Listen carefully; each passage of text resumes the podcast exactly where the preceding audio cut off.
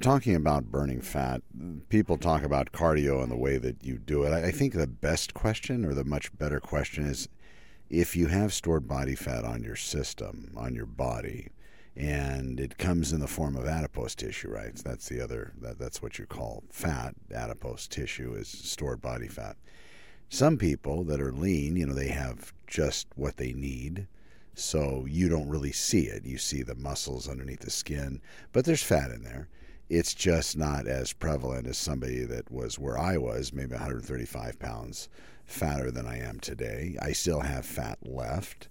I'm not lean, like single digit lean. But again, I still have this fat left, and it's something that I kind of keep. I, I, like the level where I've gotten to. But my biggest question to myself back in the day when I started is okay, if cardio doesn't really burn fat, and that wasn't really explained when the, uh, the the fitness guru was going on about it, on and on and on. Realistically, you have to figure out how you access that fat. So that's the better question. How is it that you are able to get to that stored body fat in order to start getting it less and less and less, making burning that fat? And is it through cardio or is it through weightlifting? Is it through walking? Well, in actuality, it comes to more of a dietary approach, and then people say, well, what's the best way to do it? Is it calorie restriction? Does that mean we need to eat less and move more? That's something that's been touted for many, many years, and it's been proven not to work.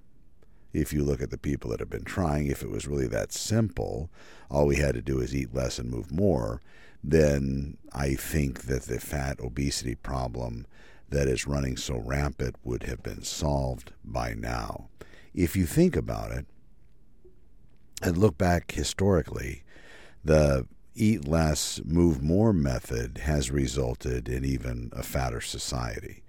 Maybe not as a direct blame to that way, but if you look at it, if that actually worked, it would have fixed it by now. So why doesn't it work? Well, if you eat less and move more, usually you create a metabolism problem.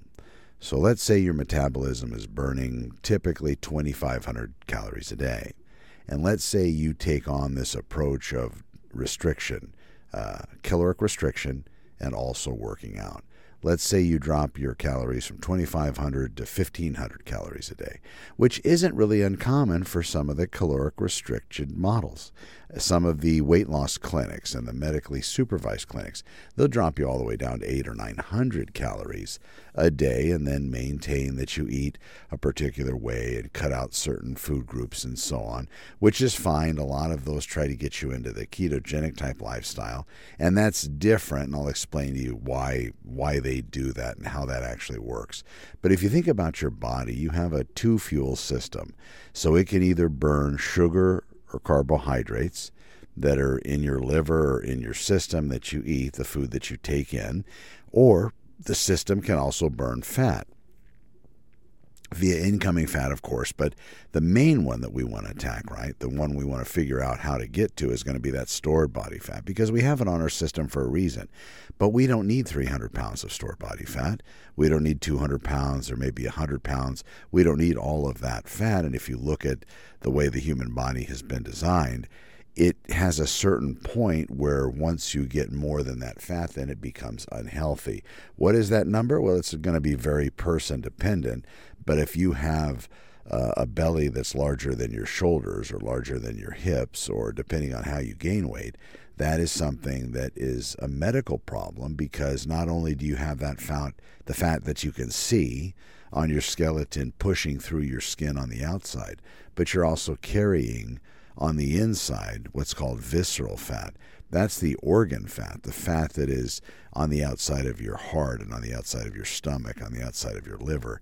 These other issues, and those create medical problems if you have too much of it. How do you get rid of all of that fat? Well, you need to get your body into the state where you can access it. So if you do the caloric restriction and you cut that down, the problem that I've seen just doing the research I've been doing. And again, I'm not a doctor, so you're going to make sure you go talk to your medical professional doctor before you get involved in changing anything in your life. But the way that I see it is the metabolism for the body is very quick to adjust to that lower level. So if you're burning that 2,500 calories a day and you say, you know what, I really need to drop, you know, 30 pounds, and you go to the doctor, weight loss clinic, or watch some of these gurus online, they're going to tell you, okay, go ahead and cut your calories down to, let's say, 1500. Well, that should save you about a thousand calories a day. And if you continue the way that you are, then realistically, if a pound of fat has 3,500 calories, you're saving a thousand calories a day by going from 2,500 to 1,500. That's a thousand actually you should be dropping somewhere in the neighborhood of a pound of body fat in three and a half days. Right? So that's kind of how that equation plays out. So three and a half days, that's 3,500 calories. That's about that burn or the difference in where you were if you weren't gaining any weight at 2,500 calories a day, dropping it down to 1,500, about a pound of body fat every three and a half days. That's wonderful. The issue is if you study this a little bit more, you're going to find out that the metabolism of the body is quite dynamic and very intelligent. It will reduce and start burning the level at now 1500. So then you hit that plateau, which we all have, right? you start to you drop a little bit of weight maybe some water weight. It looks pretty good in the first several days maybe week or two. And then all of a sudden you plateau and then you go tell your trainer oh i plateau. Well you're going to have to increase your cardio a little bit or what is it you're eating? Oh you're eating salmon. Well there's maybe some fat in salmon that maybe you shouldn't be eating. These other things that they tell you. Now all of a sudden you're hungry all the time you're tired you're not feeling great and then you are then looking to snack and then you get hangry and then you really you you blow the whole thing out of the water. Different way and a way that seems to be more effective would be this. What if you were to maybe change the way that you eat and change over to something where you're eating more fat to a point that your body is no longer burning that incoming sugar and glucose for fuel but it's actually burning fat for fuel. So that's what happens when you restrict carbohydrates or incoming sugar. So, sugar is carbohydrates. You reduce that to a point where your body starts to burn body fat as its primary fuel source. And you've heard of ketosis, ketones potentially. This is the Atkins approach. This is the Atkins diet or ketogenic diet, caveman diet, carnivore. It's all somewhat similar, but in essence, besides the types of food that get you into ketosis, most of those diets or those ways of life are ketogenic in nature because you're burning ketones for fuel instead of sugar. At that point, you're able to start accessing your stored body fat on your system or on your frame, and you're starting to be able to eat that. Then you have the cardio that you inject. So at that point, when you do this cardio, then what are you burning? Well, yeah, you're burning the stored body fat, depending on your caloric intake. Then you take it one more step after you've done this for a little bit and gotten a little comfortable with it. Then what if you weren't to eat for maybe a meal? So one day, let's say your weak point is in the morning, and you really got to eat in the morning, but it, you can go the rest of the day, even into the evening, to sleep without eating, then that's great. So when you get up in the morning, go ahead and have your uh, something ketogenic in nature. Keep the carb intake, maybe you know three eggs, maybe a couple pieces of bacon, boom, that's your breakfast. Maybe some cottage cheese with some Splenda on it. And don't beat me up over the artificial sweeteners. But again, at the end of the day, it's going to be what works best for you.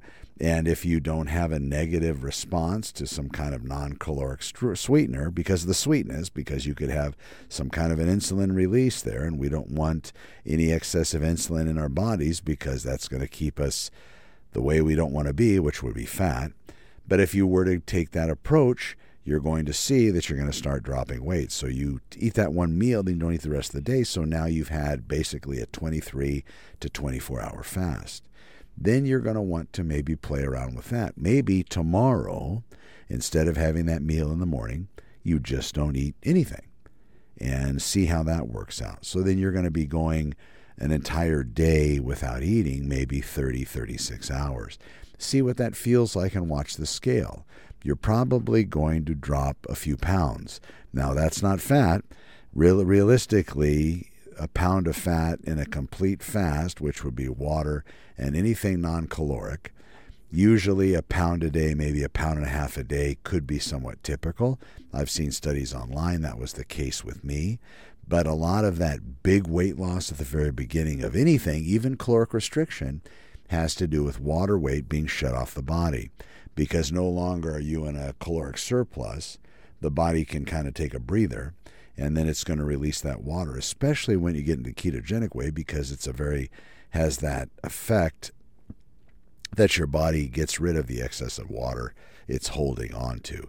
I do know that when I go from being a sugar burner, which means that carbohydrates are the, the fuel source that I'm currently using for fuel, and switch over into the ketogenic realm or fat burning, where I'm able to start getting to my visceral fat and my stored body fat, I do notice that I'll drop five to seven pounds very quickly, but that is not fat, that is in the form of water. What I realized when I was able to torch off that 135 pounds is consistency is really the key.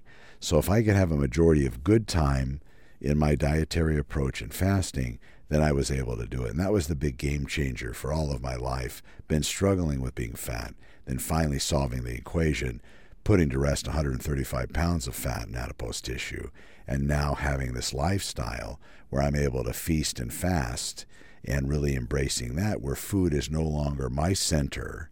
And that was the other thing. You know, everybody wants to go out and have, you know, their meals together and dinner together. I still go to those events. I just don't eat.